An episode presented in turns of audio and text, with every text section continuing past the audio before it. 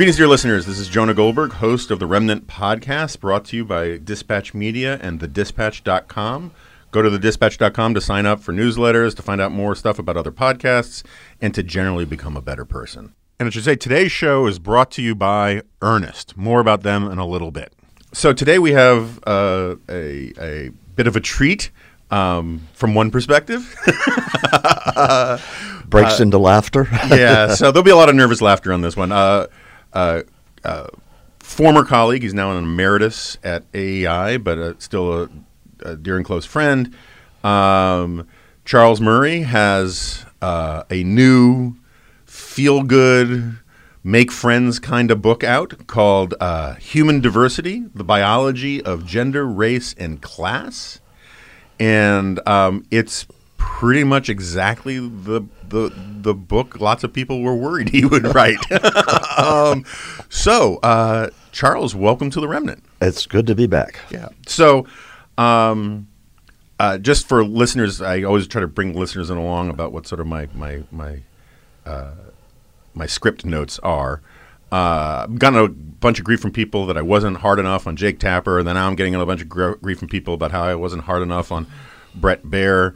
Um, that's really not how I try to do these things. Those guys were doing me favors coming on, and if I got bogged down in CNN's coverage of the Russia probe or uh, my well known or at least well inferred views about some of the opinion stuff at Fox News, we wouldn't have been able to talk about anything else. And so I wanted to keep it conversational and all the rest. We now have this book, which is going to get a lot of controversy. Um, it may even break through the noise of impeachment.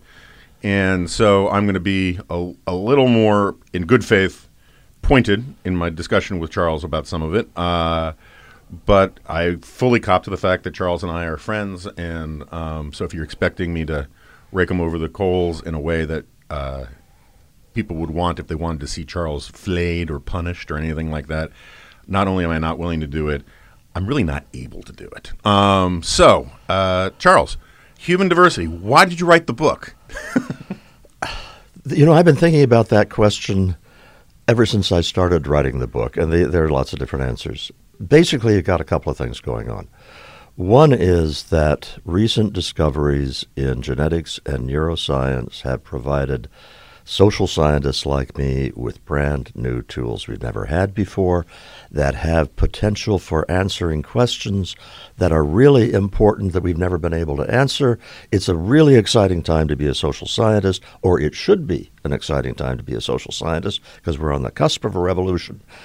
Uh, so that's one of the motives. I wanted to describe this this progress, but the other side of that is my social science colleagues, generally speaking, are scared stiff of biology, mm. and uh, biology is at the center of these new tools. And why are they scared stiff of biology? Because we have been told by the elite media and elite universities that uh, gender is a social construct, mm-hmm. that race is a social construct, that class is a function of privilege, and all of these things are raise problems that can be fixed by the right institutional arrangements and socially just policies. Well, that is BS. Um, and just to wrap up why I wanted to do it, I'm tired of people ignoring the fact that gender is partly a biological construct. Mm-hmm. The Y chromosome, possessed by men and not by women, has lots of different complex effects on personality, uh, abilities, and social behavior. And the story since the sequencing of the genome is that, in fact, human populations are genetically distinctive in ways that correspond to self identified race and ethnicity. And third, we've known for a long, long time that success in life depends in part on traits that um, have a large heritable component. So there is a biological component to success in life. And, and as we will get into all of this, the listeners will find I'm not dropping any bombshells. Mm-hmm. I'm not going to be telling you outrageous things. Uh, I'm, I'm simply saying this is really interesting stuff. Mm-hmm. But it's also stuff we need to know because right now we are flying blind in, in, in dealing with all sorts of social science issues. Okay, I want obviously I want to return to all of that, but we should, for the benefit of listeners, have you just sort of walk through what the book is actually about. You Sure. know, what are your main What are your main assertions? What are, I mean, I can read if, if you want the ten propositions, um, but uh, you know, best book, best question you can get on a book tour. What's your book about? and the answer is I'm trying to identify really important stuff that we don't have to argue about anymore. It, when I say we don't have to argue about it anymore, people are going to argue about it, of course. But the science uh, on a lot of issues is far enough along that we should be starting the conversation from a set of things that uh, that we can agree upon. And so what I did was I've identified ten propositions that, uh, in my view, are things we don't have to argue about anymore. Um, well, I will go ahead and list the ten because maybe that will be a way of talking to listeners about the fact there aren't bombshells, that rather it's much more measured than that. Proposition one sex differences in personality are consistent worldwide and tend to widen in more gender egalitarian cultures. That, by the way, is really counterintuitive. Uh, men and women are more different in Sweden than they are in Senegal. Uh, nobody expected that, but it's it's well documented now. On average, females worldwide have advantages in verbal ability and social cognition, while males have advantages in visual spatial abilities and the extremes of mathematical abilities. I don't know of anybody who knows anything about uh, the literature on this who's going to find that outrageous. On average, women worldwide are more attracted to vocations centered on people and men to vocations centered on things. Again, the experts are awfully close to a consensus on this. Uh, finally, now here's the one which is in many ways most interesting. Many sex differences in the brain are coordinate with sex differences in personality, abilities, and social behavior. Notice the word coordinate. Yeah, explain with. that one. A coordinate with is they're consistent with what we would expect if Mm-hmm. we were looking at a phenomenological world in which women are more attracted to vocations uh, involving people and men are attracted to vocations involving things. There, there are aspects of the brain Mm-hmm. which say, well, yeah, that all hangs together. That's the, those are the ones on gender. Mm-hmm. The ones on race, I'm afraid everybody's going to be really disappointed because these are so anodyne. Human populations are genetically distinctive in ways that correspond to self identified race and ethnicity, which is as simple as saying, uh, folks, you sent your 100 bucks into 23andMe, and it comes back saying you're 87% Northern European and 13% Mediterranean. How do you suppose they did that except through genetically? The next one on race is uh, evolutionary selection pressure since humans left Africa has been extensive and mo- mostly local. Uh, it's not the case that we haven't had time to evolve since we left Africa. Continental populations in di- uh, this this is Jonah. You're saying is Charles trying to cover his ass when he f- crafted the wording on this? And you're right, I Yeah. was because I'm prepared to go to the wall to defend this statement, but precisely the way I worded it. Here we go. Continental population differences in variance associated with personality, abilities, and social behavior are common. That is the one that uh, we might end up talking about a little bit more in the course of the day. Now that these are the ones on uh, on heritability and class, the shared environment usually plays a minor role in explaining personality, abilities, and social behavior. Parents hate to hear that. It's pretty much true. Class structure is importantly based on abilities, uh, on differences in abilities that have a substantial genetic component. And 10, here's one I think probably will attract the most violent denunciations. Outside interventions are inherently constrained in the effects they can have on personality, abilities, and social behavior.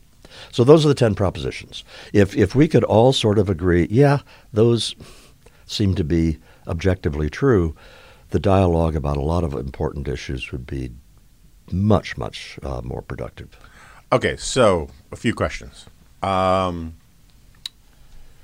first of all, when it comes to things like uh, climate change, I tend to be pretty harsh on the phrase settled science, right? Because the whole point of science is to unsettle what we think is true now, and um, and when people invoke the scientific community's consensus on things, well, that's the whole.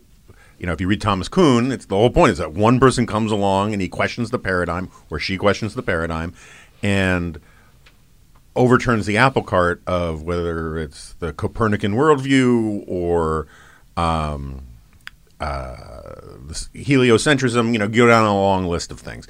Um, so when you when you invoke the consensus among scientists right now, isn't that a similar appeal to authority? Aren't you aren't you smuggling something in there? Well, I spend 500 pages documenting those, those assertions, so uh-huh. uh, it's not as if. Oh, I, but my, my, no, my point isn't that you're wrong about the consensus. My point is, why should we invest the consensus with such authority that says they're always going to be right in a straight line projection into the future? Fair question, and let's just stick with climate uh, change as as a as a puzzle here sure. that all of us have to deal with. I'm reasonably sophisticated in my ability to anal- uh, read and, and understand technical literature. I haven't the least idea what the real story is on climate change. You know, I don't know who to trust. I, I, I don't I don't have any solid ground in which I say, okay, I, I, accept this as something we don't have to argue about anymore. Mm-hmm. That doesn't mean that such things don't exist.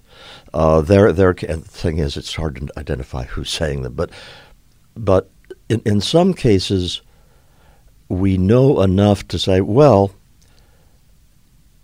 could this be overturned?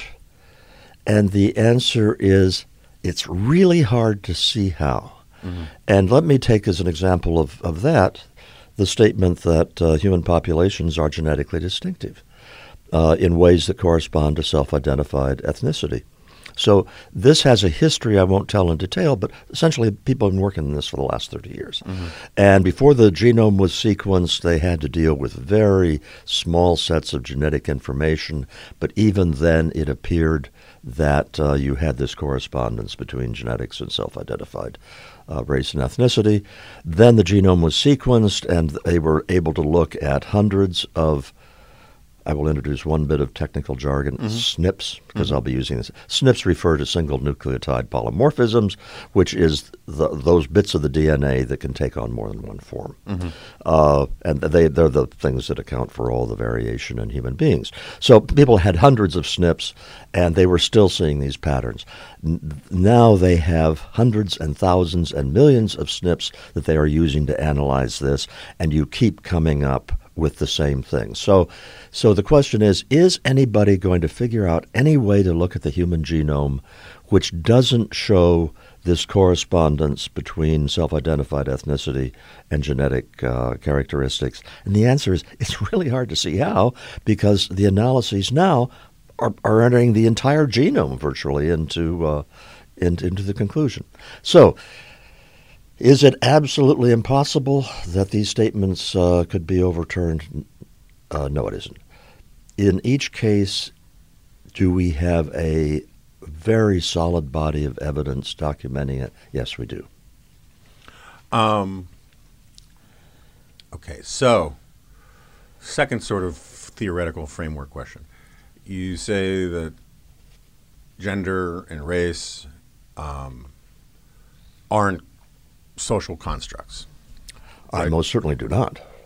Uh, are there things that the concept of gender has taken on that have nothing to do with biological differences? Absolutely. Okay.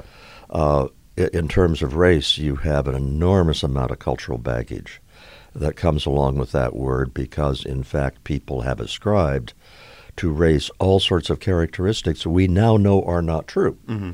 For example, uh, you know, in the 19th century and well into the 20th century, well, almost to the end of the 20th century, it was taken for granted that human beings had evolved in isolation since the exodus from Africa. Uh, so that you had what we now know as Europeans that went to European uh, Europe uh, 80,000 years ago, and the same with East Asia, and and so forth. Well, that's not true. Uh, we now know a wonderful book by David Reich I recommend to everyone. It's just fascinating using ancient DNA. Uh, has shown the way that over the last uh, tens of thousands of years there have been repeated resettlements of all of these areas, and so the old notion of of races evolving separately in isolation from each other that's just plain wrong. All of the ways in which race became caused a civil war. I mean, all, uh, the baggage is huge. And that's the reason I join, uh, when I'm talking about genetics in the scientific uh, consensus now, don't use the word race. And so what people use instead is ancestral population. Uh, so that people's ancestry is sub-Saharan Africa constitute a group. Within sub-Saharan Africa, there are subpopulations that are There are a lot of ethnicities A, lot of sub- a lot of ethnicities, and I'm very happy using that those that terminology instead of race, precisely because race is so much a social construct. All right, so but so this is uh, one of my, you know, one of the reasons I have a podcast is to give uh, voice to my various pet peeves and grievances. Um, I despise a lot of the 23andMe or Ancestry.com commercials. I've written about this before. There's one in particular, or there's one one one theme that they've run a bunch of different ads like this, where they have the one I'm remembering is they have a guy who starts the commercial wearing, I think, like a traditional Scottish kilt and um, and has bagpipes, and he says, "All my life I was told I was Scottish. I went to local dances and we did Scottish dances, and and um, and that was who I thought I was. And then he says, then I went to 23andMe or Ancestry.com. I can't remember which one. I don't want to pillory the wrong company, but and I found out I was mostly German. So now I'm a German, and he's, they cut to him now wearing like lederhosen and clogs, and they do it with, with they do it with African Americans. They do it with all sorts of people where they are buying. It is an anti fundamental to me. It's almost a fundamentally anti Enlightenment thing where I get that we have certain genetic baggage that we come with.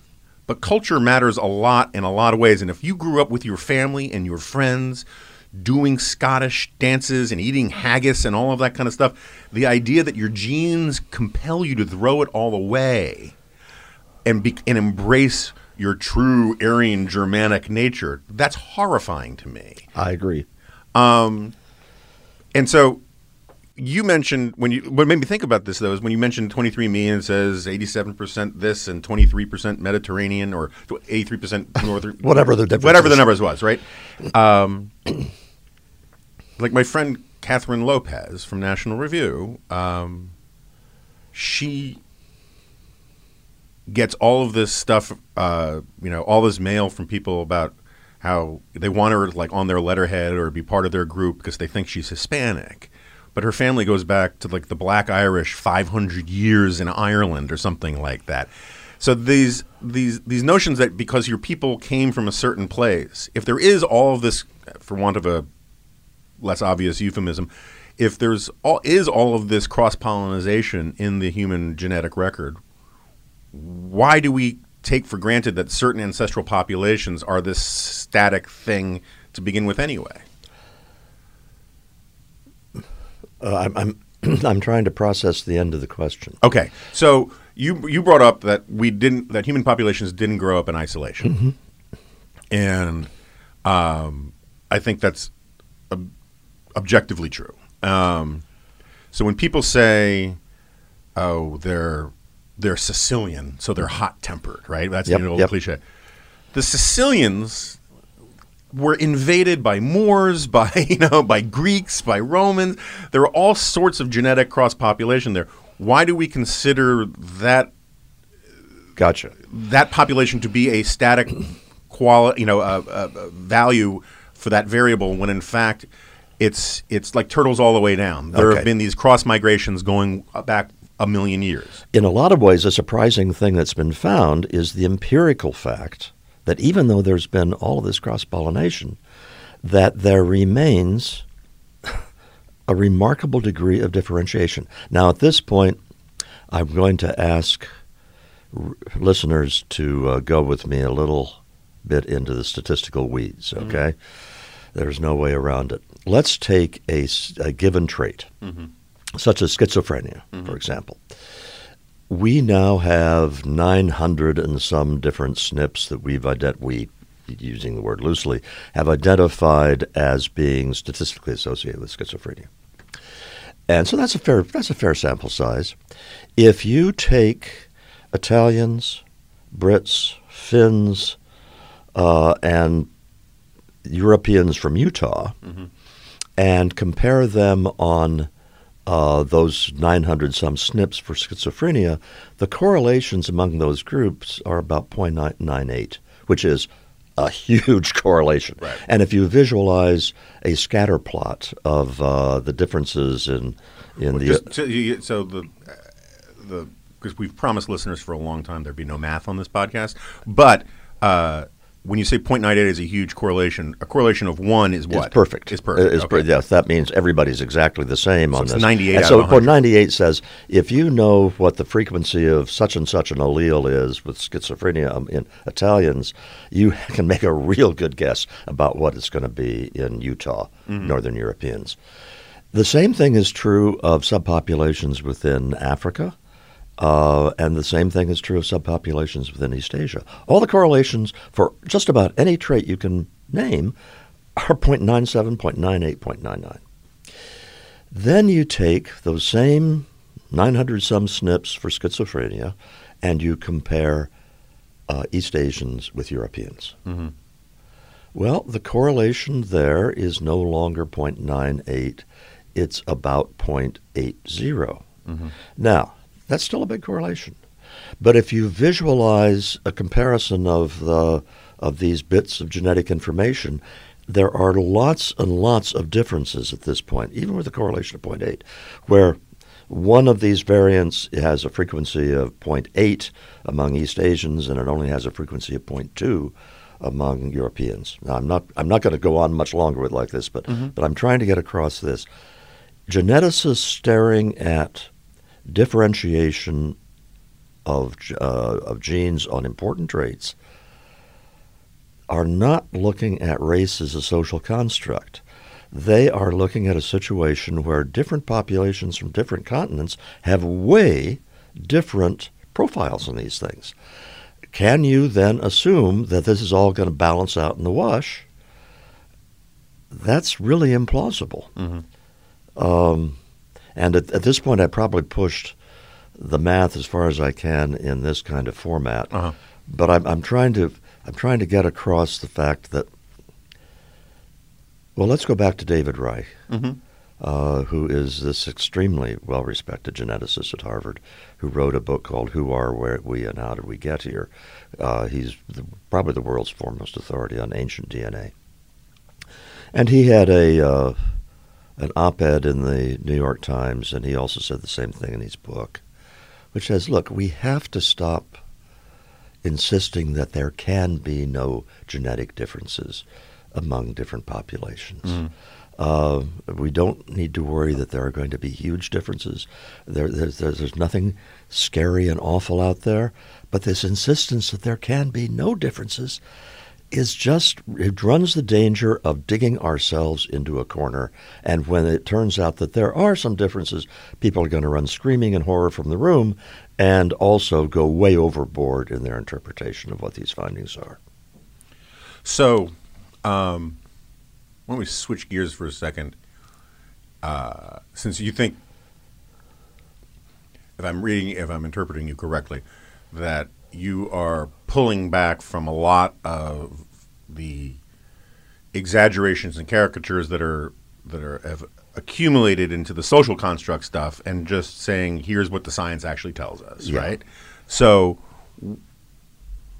what do I say to my Haitian sister-in-law, or to Tom Sowell, or to Jason Riley, or um, or you know my other African American uh, friends who whose names listeners will not recognize um, about how they should interpret a book like this. How should they feel about this turn towards um, using DNA and, and science to to convey the impression that that that these differences between ra- races or ancestral homelands and stuff make other some people seem less than other people on some in some way. No, the reaction that they will, can legitimately have to everything that's going to come out is, well, that's interesting. Um, look, we don't know much yet about what the specific findings are going to be on specific traits. We're way at the beginning, uh, you know, at the early part of, of that. But it's very unlikely we're going to see these huge differences that can be added up and say, oh, this group is better than that group. Because you're talking about very complicated bundles of traits that go into making up a human being. They don't lend themselves to characterizations of superior, inferior. Um, so tha that's that's part of it. Relax, calm down. I would say to everybody, there, there's no horror show uh, around the corner on this. And another way I'd appeal to it is to say, okay, forget about genes for a minute. A lot of the people who are horrified by the prospect of genetic differences in, in uh, ethnicities are cosmopolitan people. They have colleagues from around the world. They've traveled around the world. They have no problem whatsoever in recognizing that Chinese think and behave somewhat differently from Saudi Arabians. Saudi Arabians are somewhat different from Senegalese. Uh, Norwegians are somewhat different from Senegalese, and uh, Italians are somewhat different from Norwegians. And if you get down to it, Northern Italians are somewhat different than Southern Italians. The differences themselves in personality and abilities and uh, social behavior, they exist. Everybody knows they exist. And we live with them. And an awful lot of time we enjoy them. You know, viva la différence kind of thing. Well, when we add genes to the mix, in a lot of cases, we're going to say, well, a lot of those things that we already observe without worrying about them uh, have some genetic component, be it large or small. When you look at it that way, you're not going to be living in a different world once the genetic story is known. Let's talk about a specific trait, the propensity for violence, right? Uh, do, you, do you think there's a strong genetic uh, factor there or no? Is there a strong genetic factor? Yes. Okay. Uh, that that much seems. Uh, th- th- our knowledge of heritability says yes, but uh, do we know that there are population differences in uh, in propensity for violence? No, we do not know that yet. Now, are there po- are there differences between males and females Right. in propensity to violence that have a biological origin? I'm I'm tempted to say duh, Right. but but in fact, yeah. th- Uh, there are. actually, from my brief perusal of the relevant data and research, you can say duh. um, I mean, I always joke about this, but I saw a great doc. You know, uh, MSNBC on Saturdays used to run basically documentaries about prisons, and I'm always been fascinated by prisons. I think they're, um, which is why I want to get this guy David Scavar. Uh, I'm going to mess up his last name, but there's a guy, there's a researcher out in California. I think he's um, who just does stuff about prisons, and there's all sorts of great Mancur Olson type observations because it's a state of nature where it has to self-organize. But anyway, they did this thing about the the uh, I think it was Rikers, where they would show the male population where they were snapping on the rubber gloves to search for anything that could conceivably be turned into a weapon. You know, rolled up newspaper or magazines, sharpened toothbrushes, anything imaginable. And um, and total shakedowns of their cells. And then they cut to the women's prison, and they're allowed to have irons, and, you know, and hot plates, and all those kind of. Just, there's just there's some differences there. Um, uh, but okay, so but on on violence, what I'm trying to tease out here is that um, I've become more and more of uh, a cultural a culture guy and an institutional guy um, in terms of my primary explanations for things. I think it was you who once pointed out to me, um, you know, if you take some village in England where there hasn't been a lot of in migration of any kind, a hundred years ago, you could leave your bike out side of the store while you went in to get something, and it would be there when you come back. A hundred years later, same popula- same Gen X, but your bike is going to be gone, right? So culture plays an enormous role in this. There are, if you go, when I was researching for uh, my book Suicide of the West, now out in paperback, um, uh, if you if you go back and you look at like the Napoleon Chagnon stuff and the the um, and, or or the Steven Pinker stuff about the prevalence of violence in the past, um, violence was vastly more acceptable in human populations everywhere around the world. Rape, vastly more acceptable around the world for hundreds of thousands of years. It's now less acceptable. Our genes haven't changed, right? Mm-hmm. So, how do you, where do you find what is your heuristic for figuring out where the trade-offs between culture and, and, and genetics are on this kind of thing? I, I like to use the concept of milieu. Uh-huh. Uh, you know, the, mostly these days, uh, uh, psychologists talk about the environment as the shared environment being within the family and the non-shared environment being sort of everything else, plus measurement error and genetics. I think in a way that gets it wrong. Uh, I think that it's much more productive to think about uh, about the difference between uh, gene- genetics and then happenstance in the environment and milieu in the environment. Let me explain what I mean. Uh, we're all, our lives are vastly affected by happenstance. You know, any of us who is the good fortune as we do to be happily married, we just sort of thank our lucky stars that uh, everything fell into place and we accidentally ran into this perfect woman. Uh, so happenstance has a huge role, but it sort of evens out over the long run on, on some kinds of things. So if you ask yourself, would my personality or my abilities be much different if I had grown up in another kind of family? And, and let's say that we'll put aside traumatic child abuse mm-hmm. or something, but if you'd had just sort of another kind of environment would you, was Steve Jobs, by the fact he grew up in uh, a working class family that wasn't nearly as smart as he was, was he much changed in his personality and abilities by that experience? And my own sense of myself, uh, my sense about Steve Jobs, and, and for that matter you, is that in personality and abilities, you'd be an awful lot like you are right now, despite the role of happenstance. But if you're talking about social behavior, the role of milieu, which is kind of the water in which you swim, is phenomenal. So that you mentioned violence going mm-hmm. down. Take a look at the change in non marital births. a couple of percent mm-hmm. among uh, non Hispanic whites uh, through uh, the first half of the 20th century, and it's now up to about 30%. percent mm hmm That's culture, mm-hmm. that's milieu, age at which people get married, uh, religiosity all sorts of very important social behaviors are profoundly affected by milieu, way in ways that are far more powerful than genes. So, just, just for my own clarification, def- give me a good working definition of personality. Oh, I suppose that. Um, and I don't mean like the five factor model. Ugly, ugly, blind date. She's got a great personality. there, have been lots of different ways to characterize personality. But basically, you can talk about a relatively few traits that seem to uh, explain an awful lot of the variation. The five factor model is the best known, which has openness is one, conscientiousness is another, extroversion is a, is another, agreeableness mm-hmm. is another, and the last one has been labeled neuroticism which seems to me kind of odd. The other four are kind of positive. Yeah. Neuroticism is definitely not positive, and so a lot of psychologists have substituted the other end of the spectrum, emotional stability, mm-hmm. for neuroticism.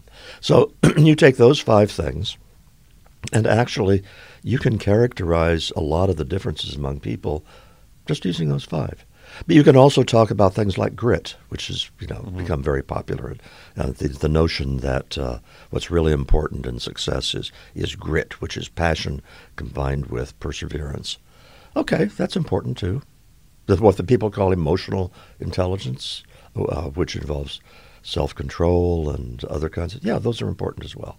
So so let's put it this way. if I had been adopted at birth by your parents, mm-hmm. and you had been adopted at birth by my parents, I would not be as extroverted as you are, and you would not be as introverted as I am.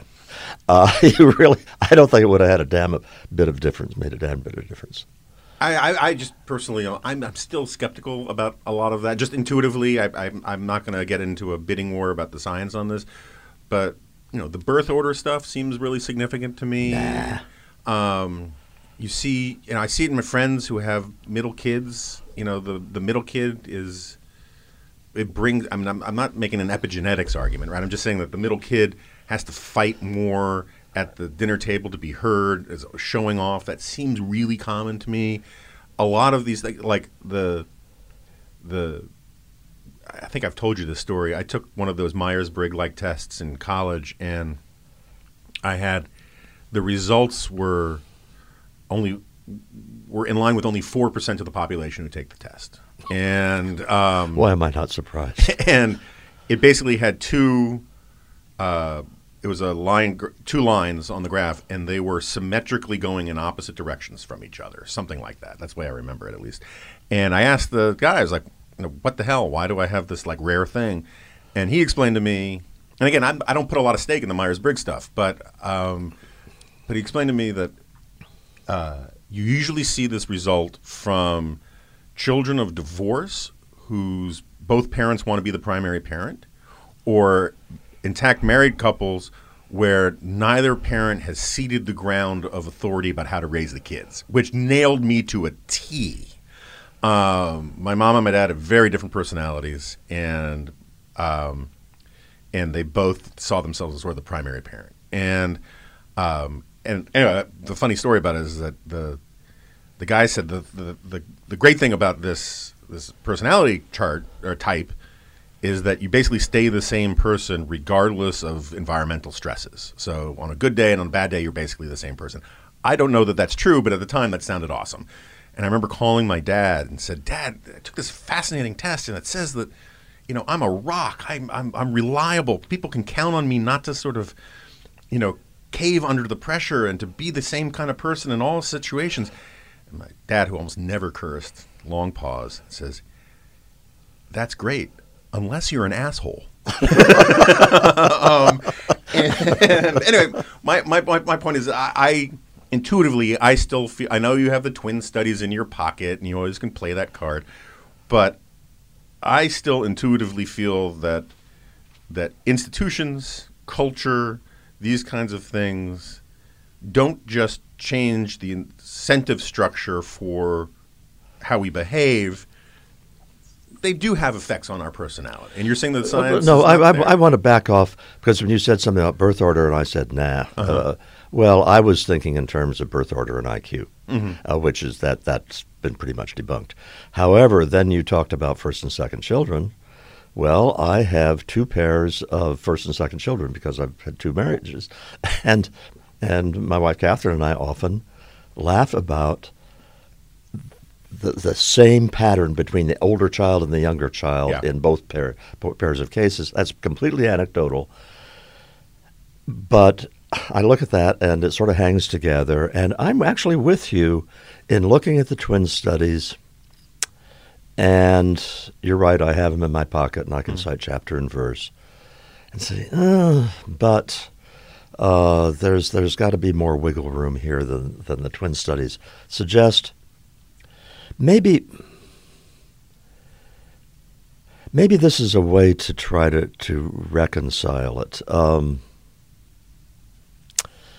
that you can acknowledge of all the things uh, that happen to a personality and so forth, you can have a great many of them be not much affected by how you were brought up, but you can have a few of them in an individual case be quite affected, even though the statistics for a large sample indicate that ordinarily this would be the case.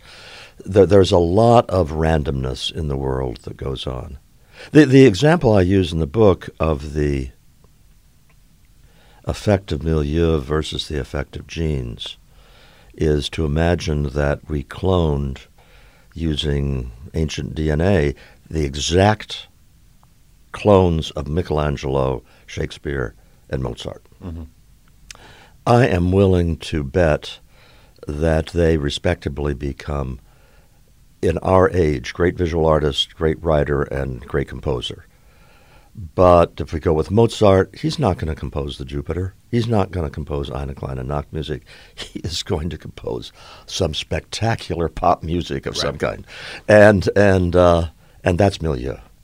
So so I'm willing to believe that genes have a huge effect on the kinds of things they will be able to do in the world, but what those things are are hugely affected by milieu. So Charles, hold on a second. I know this is an earnest conversation, but you know what else is earnest? Earnest. Do you have student loans? Refinancing them with Earnest could save you money or lower your monthly payment. And it only takes two minutes to check your rate online. If you are still paying the same rate you were when you graduated, odds are you could reduce your monthly payment and save big. Even if you have refinanced before, with today's low rate environment, most people can save by refinancing again. Earnest is the easiest way to refinance your student loans, saving you time and money. Checking your new rate is fast and easy. To start, complete a few questions online. It takes only about two minutes, and you'll get a personalized rate estimate all without affecting your credit score. If you qualify, Earnest offers customizable loan terms and no fees. You can even combine private and federal loans. Imagine having one single monthly payment with one low rate. Already refinanced the loan? No problem. You can still be eligible to lower your interest rate again. Plus, the internet loves Earnest customer service. They're rated 9.4 out of 10 on Trustpilot so you'll always be able to get the support you need. So, starting today, our listeners get a $100 cash bonus when you refinance a student loan at earnest.com slash dingo. That's $100 cash bonus when you refinance a student loan at earnest.com slash dingo. Go to earnest.com slash dingo today. E A R N E S T dot com slash dingo. Terms and conditions apply. Okay, so let's switch gears a little bit. Um, you're right. It's I think it probably is counterintuitive that the differences between the sexes in modern industrialized societies is greater than in, in traditional societies. Mm-hmm. Although it makes sense to me for my reasons, but uh, why don't you explain why you think that is? Point number one is people are arguing about this. This is not at all settled. What is settled is there have been multiple studies. We're talking about replicated, thoroughly replicated findings, which are in personality characteristics. They are wider between men and women in the more developed countries mm-hmm. and narrower in the less developed. Uh, there Which suggests that culture matters, right? uh, well, yeah, culture interacts with genetic differences. Right. And so this is an ex post facto explanation on my part, uh, but it seems to make sense to me. Suppose that you are an extroverted Saudi woman. Well, your expression of that extroversion is going to be severely constrained by the the social expectations of how a Saudi woman should behave. Mm. Uh, suppose you're an extroverted Swedish woman, although sounds a little improbable. Yeah. But uh, suppose you are, you're way freer than the Saudi woman to express that extroversion. In the case of something like in less developed countries, the proportion of women who go into STEM, science, technology, mm. engineering, math, is higher than in developed countries. Why is that? Well, here we do have some pretty persuasive explanations. Uh, some of the better paying jobs in the less developed countries are concentrated in those technical occupations. Mm-hmm. And regardless of what you'd prefer to do, the prudent thing for you to do if you're a woman in a family that needs to have a, a wage earner is to go into one of those occupations. If you're a Swedish woman who has the ability to do well in the STEM cl- uh, uh, field, but who much prefers um, studying the fine arts, you're much freer right. to uh, take economic risks and to go into a less remunerative field. You're able, you're better able to express what your underlying predispositions are. You're free. You're, yeah, you know, yeah, I mean, you're free. I mean, that's. Yeah. I mean, this is a point Megan McArdle makes very well. You know, she's a statistical outlier, and she's really good at STEM. She she was a computer programmer, and it turned out that because she had options to do other things, she chose not to do something she didn't love. Um, and more prosperous free societies uh, allow more people to find the thing that they love to do. There's no guarantee, right? But the pursuit of happiness is an individual Yep. right. Yep. And this is one. Of, I, only reason I'm, I'm bringing it up is because you know uh, Patrick Deneen. There are a lot of these uh, the the First Things crowd. A lot of these people are throwing a lot of cold water on liberal democratic capitalism. They're saying that it's it's not providing the kind of meeting and sense of social solidarity that human beings crave and desire. And as you know this stuff better than I do from coming apart, there's a lot of truth to that. Um, the decay of institutions, the decay of the family, the decay of local communities is a real serious problem. It does not necessarily flow from that that the the solution is to get rid of liberal democratic capitalism because at the end of the day, liberal democratic capitalism lets more people figure out how they want to live than any other system. And so in a free society, you're going to have if if women are more attracted to work with people, they are going to be able to choose the careers that they want to choose to work with people. But in a constrained society or a, or a traditional society, they are told you can only be a school teacher until you get married and then you have to stay home. Mm-hmm. And it one of my great frustrations is a very Arthur Brooksian point. One of my great frustrations is how it falls it always seems to fall to curmudgeonly conservatives like us to make the case for the kind of society that that women and and, and minorities and all sorts of people should want to live in. One where you actually are not constrained by outside forces to tell you this is the kind of person you have to be. I, I let me tell you my own favorite bit of data, a bit of findings that I had in the book. And this comes from the study of mathematically precocious youth, which has been going on for 40 years now. There was this guy came, named Julian Stanley who, back in the 1970s, had this brilliant idea for identifying gifted kids. He gave 13 year olds the SAT. I mean, the college entrance SAT. So if you get an 800, or even if you get a 750 at age 13 in you know, either the verbal or the math, that's a way of discriminating people who are up in the top percentile and fraction. So he had all these kids that were then brought into the program, and they followed a lot of them up. So now they're the earliest cohorts are in their late 40s, and they've been uh, interviewed and followed and all the rest of that. and here's what I just love about it. You're talking about a group of talented kids who can do any career they want in, in just terms of intellectual uh, horsepower, including the women. The, the women in the, that study can be mathematicians if they want, no problem.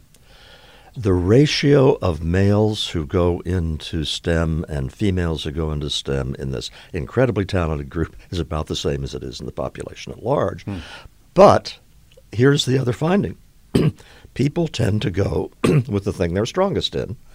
Uh, and, and with males, there's a big difference in this.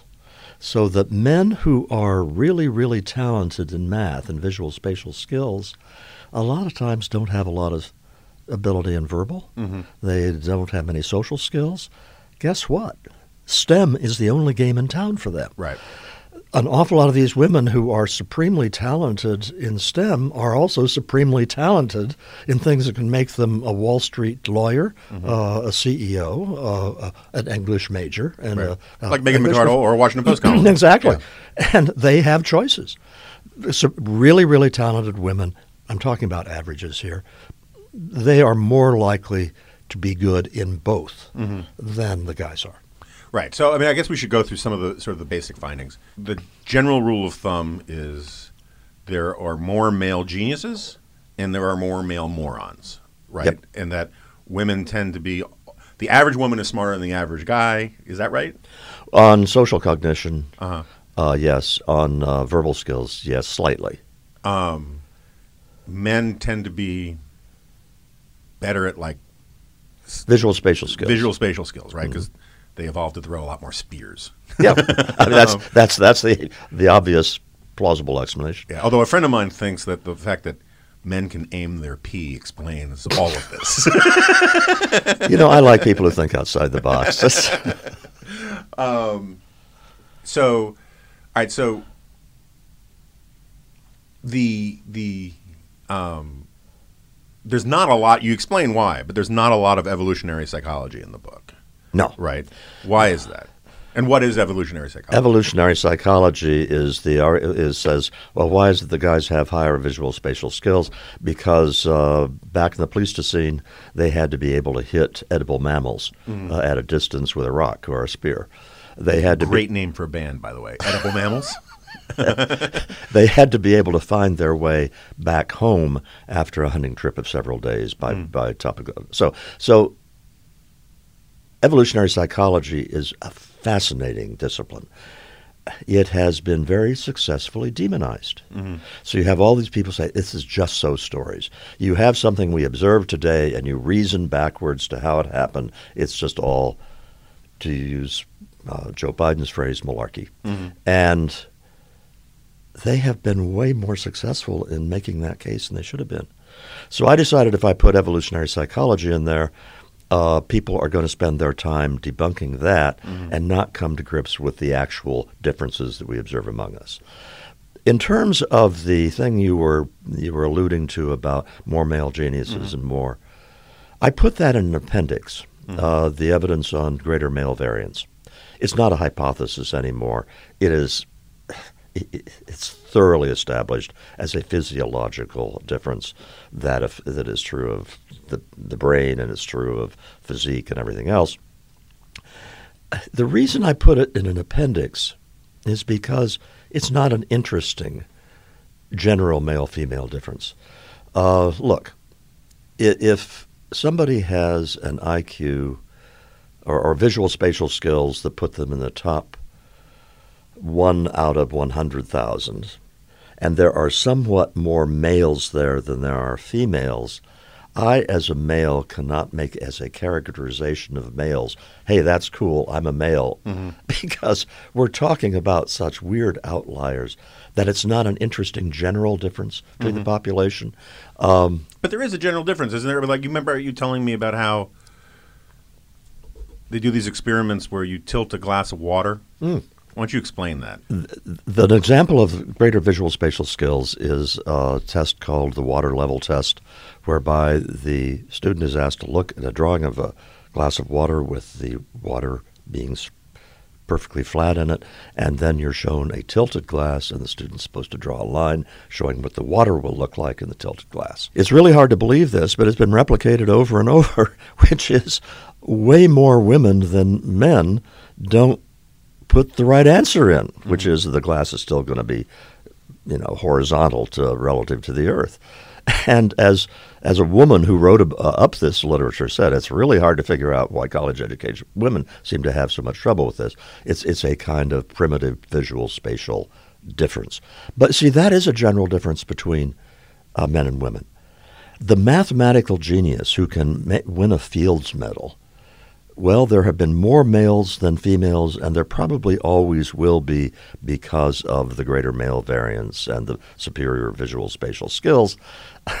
I can't win a Fields Medal. Mm-hmm. You can't win a Fields Medal. This is a true statement. you know, only one in a million people can win a Right. Fields Medal. I don't consider that an interesting male-female difference. Right, and so the on the the also generalizable, the also general difference between men and women, that women can recognize emotional states from smaller cues more quickly and more reliably. Right, there's that test Yes. where they just look at the eyes on different pictures and they can guess the or they can surmise the emotional state of the person better than hum- men can. Yes, this is uh, a reading the mind and the eyes test. And I had a I had a long discussion of that in an earlier draft of the book. I finally took it out because it falls in the category of a really cool test, and I wish that there were more results on it. But generally speaking, I took the test, by the way, and I concentrated. I tried hard, and um, my score was exactly average for males, which is a lower mean than the, the mean for females. Yeah. and and uh, and and so this is not women being more uh, you know, sensitive in, in, in any kind of squishy, soft way. This is women who are able to process visual cues about another person's internal state better than guys can, on average, mm-hmm. overlapping distributions, all those qualifications. Um, yeah, so this is one of the things I just th- sort of think is fascinating about the brain in general. It's an evolutionary psychology point more than what you're getting at in that. Um, there's a big chunk of the brain. I mean, you correct me if I'm wrong, but my understanding is there's a big chunk of the brain dedicated to recognizing faces, like and reading faces. And faces are really important in an evolutionary standpoint, right? Because you have to be able to judge violence very quickly. Um, but the centers of the brain that control speech and all of that come much later, and so I immediately know the difference. I know I immediately know what that that sort of Matt Damon looks different than Paul Newman. But I'll be damned if I can pithily explain it to you in terms of just their faces, right? I mean, oh, nose little, you know, it just it doesn't come to us as naturally, and I do think that that's one of the sort of fascinating things. And so, do you have a theory, or is, what is the prevailing explanation why women are better at reading faces than than men are on average? I, I don't think that I can give a general explanation of that. Can I pick up something else to give sure. uh, listeners a, a, sense of what we're learning about? Sure. And this is not in the realm of settled science. This is really cool, exploratory stuff. I don't know about you, but my wife can remember our child's third birthday party in vivid detail and me not at all. I can't remember your child's third birthday party. That's right. and, and, it's true of all sorts of autobiographical things mm-hmm. about our lives together for the last 35 years. She has simply an incredibly richer memory of all the things that gone on than I have. Well, an interesting difference in the way that males and females encode uh, memory and emotions are – and since I have a left right problem, I hope I, well, let's just say the amygdala, mm-hmm. which is involved in, in, in encoding emotionally laden stuff. Um, you have two sides to the amygdala, just as you have two sides to almost every uh, region in the brain. And guys encode the memory on one side of the amygdala and tend to uh, to encode the emotional affect of it on the other side. And women, it appears, uh, from the preliminary research, tend to encode both in the same side, which is very consistent with the fact that, look, if your memory is, is augmented by the, uh, mem- the emotional affect associated with it, probably you're going to hang on to that longer mm-hmm. than somebody who's divorced those two things. This is the kind of stuff that is still in the realm of isn't that interesting? We aren't sure about that yet, mm-hmm. uh, but it it hangs together with things that we see in everyday life all the time. So I find this extremely reassuring because I attributed it my inability to remember some of these things to scotch. and if it's if I was just born that way, it's much better. yeah, yeah. There's there's some uh, there's some comfort in, and you also think maybe I don't love my kids as much as yeah. as my wife does, and the rest of that. Yeah, it lets you off the hook for a lot of that stuff. Um, all right, so let's move to the last thing, which I have. I mean, I, we we could do this for a long time, but we've gone a while. Um, uh, class, right? Mm-hmm. You make the case that heritable heritable characteristics, genetics play a big role in class and and and social stratification. Why don't you make your sure playing your thesis first? Think of the things that go into success in life and it's a bunch of things. It is uh, IQ is a helpful thing to have for a lot of kinds of professions, but so is self control, so is conscientiousness, uh, so is perseverance, so is grit. All these things. So that as we look around the people, uh, look the people around us who become successful, you can see the role that a lot of these qualities have played in making them successful and rich and famous and important. Uh, all of the things I just mentioned have a heritable component the the heritability of each of these is not huge, but it's not insignificant either. And so you take all those things together. Does it determine an individual's success? Not really. It has an effect on it.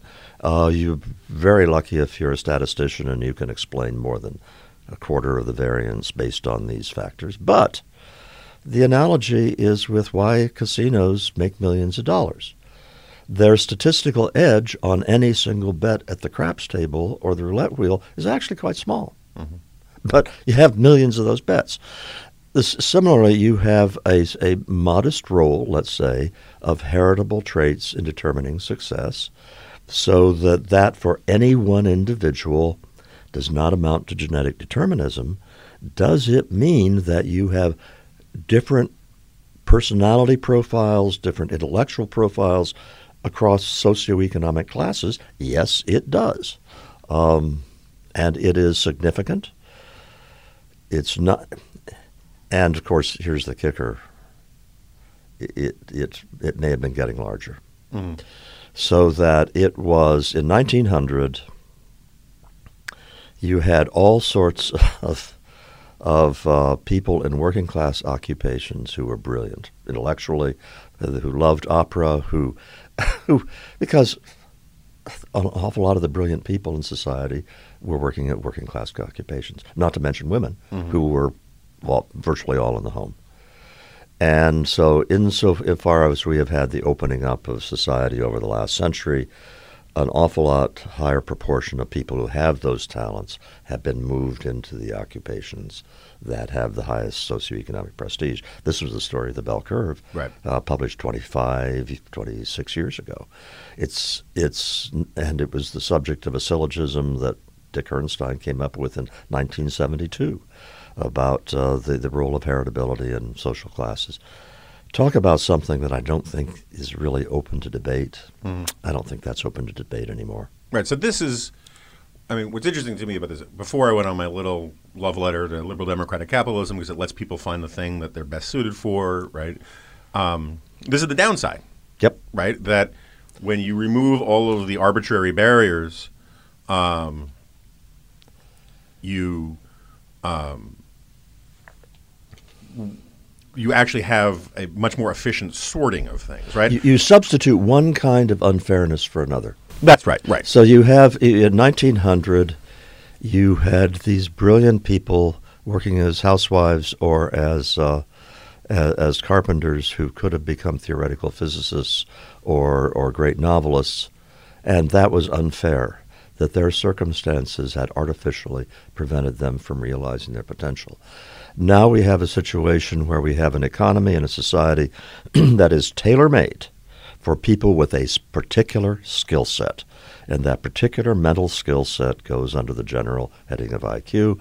And if you have that, you have a lot better shot at a lot of desirable places in society than somebody who was unlucky.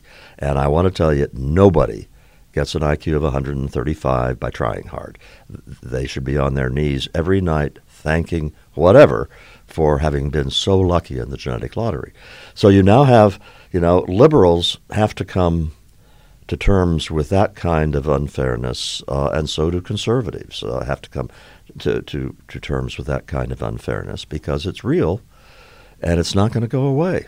Right. So um, I think it's intuitively, historically, and scientifically indisputable to me that, say, in 1600, there were a great many idiots and goofballs who were dukes and lords and princes and kings, right? Because the heritability of privilege truly was heritable and had nothing to do with your genes. It had to do with the fact that your ancient ancestor won some battle somewhere, and uh, and then because of this notion of noble bloodlines, you just inherited things and it had nothing to do with your merit, right? Yep. That kind of gets raised. That's one of the things that I think the founding fathers don't get enough credit for is getting rid of titles of nobility and all of that. That was an incredibly radical thing to do in human history. I talk about that in my book. Um, at the same time, there is. It's sort of like as before you push back when I mischaracterize your position, saying that race and gender aren't social constructs. There are social constructs that have, like barnacles, stuck to the core scientific part of it, right, or the core factual part of it, there is still an enormous amount of inherited privilege in the culture, right? I mean, we look at the um, the college admission scandal recently. Uh, people who can hire p- folks who are really great at Photoshop to put their kids into a water polo team that doesn't exist, right? Or hire consultants to do that kind of stuff, or simply bribe universities for their ne'er do well uh, sons or daughters to get into school. That is. that There's is- a lot of that going around. there's a lot of that hmm. stuff, right? And this is one of my great complaints about. And we've talked about this before. Is the takeaway I take from all this kind of stuff is, as a as a general rule for policymakers, is that complexity is a subsidy, right? That the more complex you make society, the more you're rewarding people with either the the social capital, the cognitive capital, capital the economic capital to be able to work around those rules.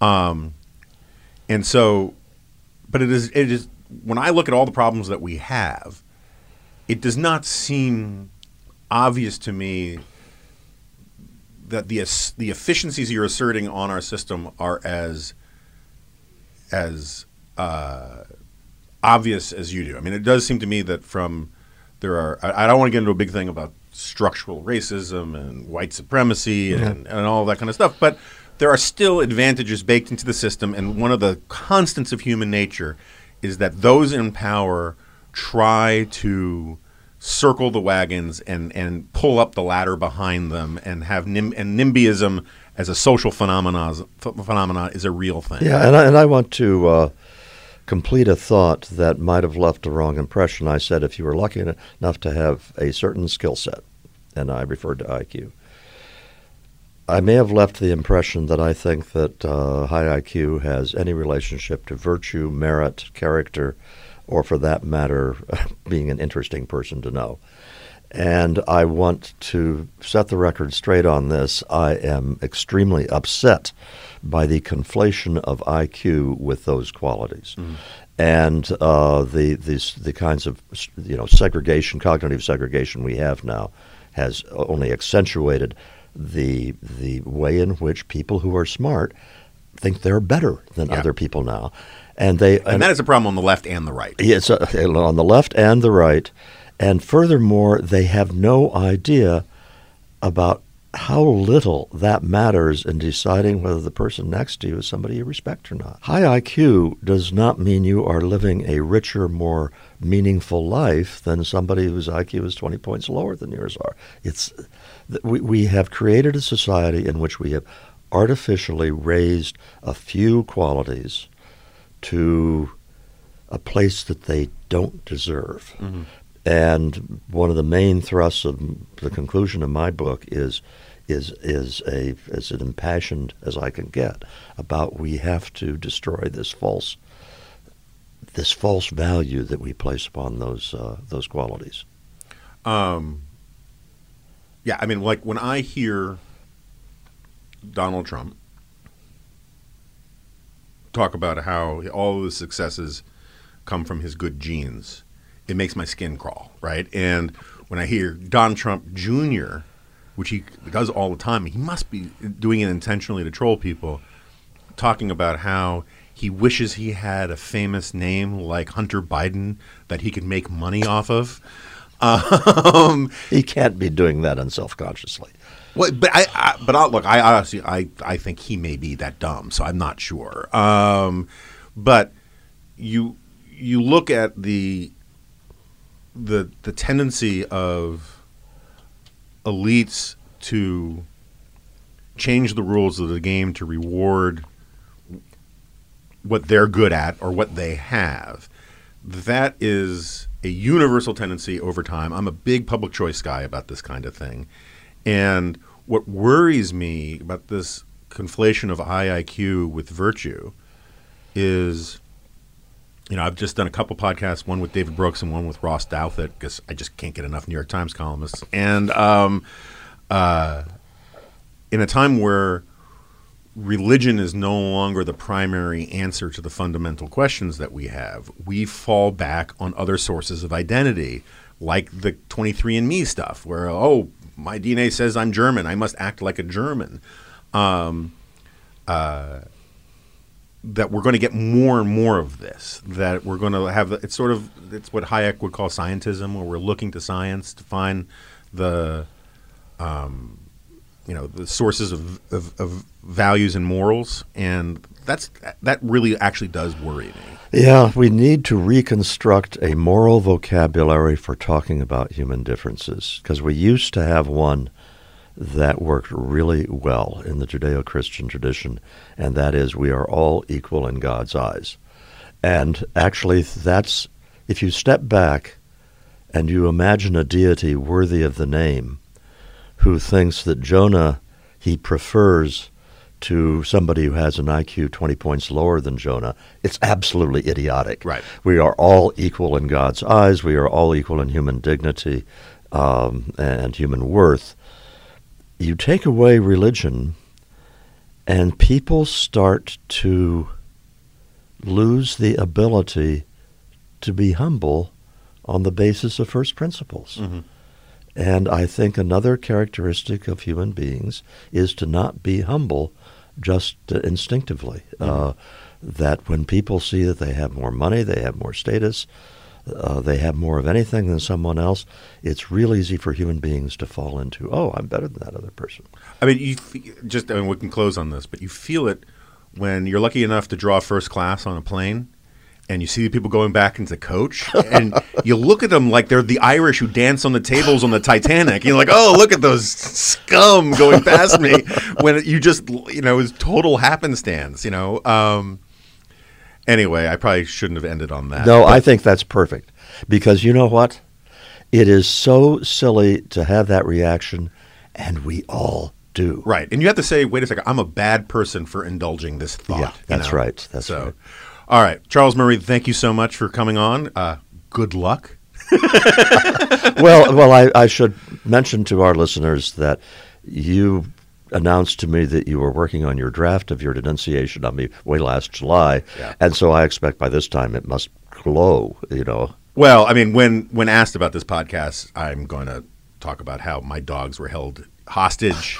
I have a picture of your wife with a gun to Pippa's head, um, forcing me to do this podcast, and um, and it's and and and you know, Bill Murphy. It's great to have you on here because I have no idea who you are.